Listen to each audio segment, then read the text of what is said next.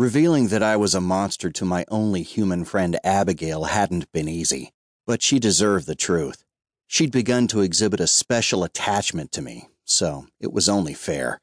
I know she wanted to be considered my girlfriend, but I wasn't sure I could allow it. Our soul eater leader, Amon, had only ever allowed me to experience hunger. According to him, other than self preservation, emotions were useless.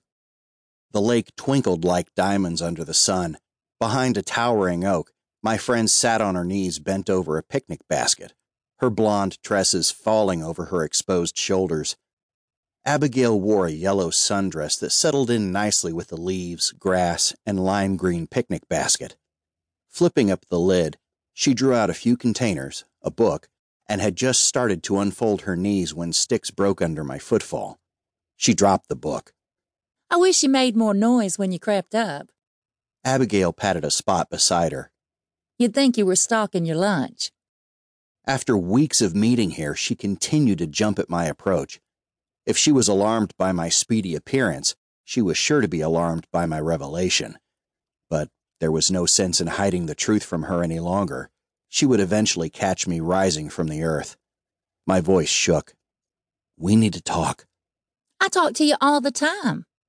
She flattened a wrinkle in the checkered blanket. I sat down. I mean, talk. You mean like the friend talk? Abigail met my gaze.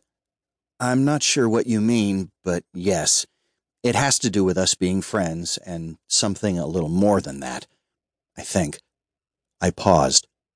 We are a little more than that, aren't we?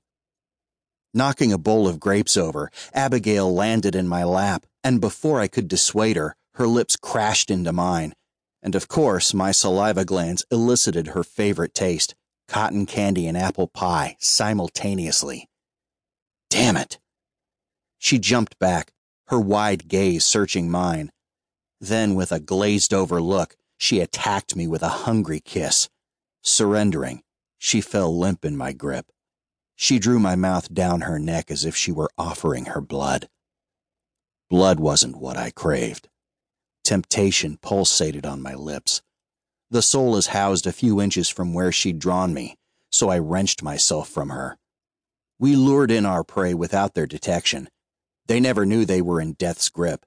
By eliciting an aroma that sent females into a frenzy and inhibiting males into paralysis, we blinded them with notions of things they enjoyed, almost sinful pleasures and fantasies.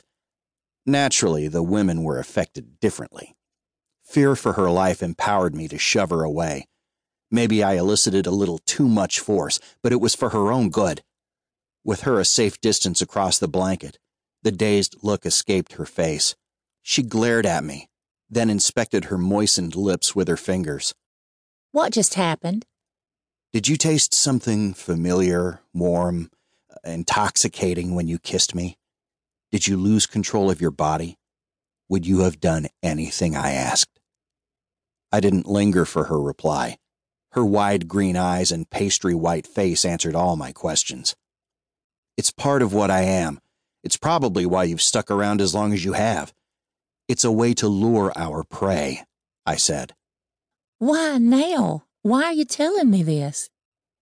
Abigail's voice quivered as she shrank away. Because she was falling in love with a soul eater, and she needed to be aware of the danger, and that I might be incapable of returning her affections, at least not the way she hoped. My lifestyle would have imposed on hers. There was no way we could find common ground. I was a killer, and she was an innocent, as I called them. I had to break it to her with more ease than my angelic mind was used to. With my brothers, candor wasn't a problem. Nothing shocked them. But humans were more sensitive. I'm not like you. I'm something else. You've got that right. You've made me think you cared about me, that you might have feelings, and then this load of bullshit. With my sharp forefinger, I sliced my wrist. Abigail was already hysterical, but for the wrong reasons. I had to make her understand quickly, before she drew the wrong attention. Amon was infamous for his stalking skills.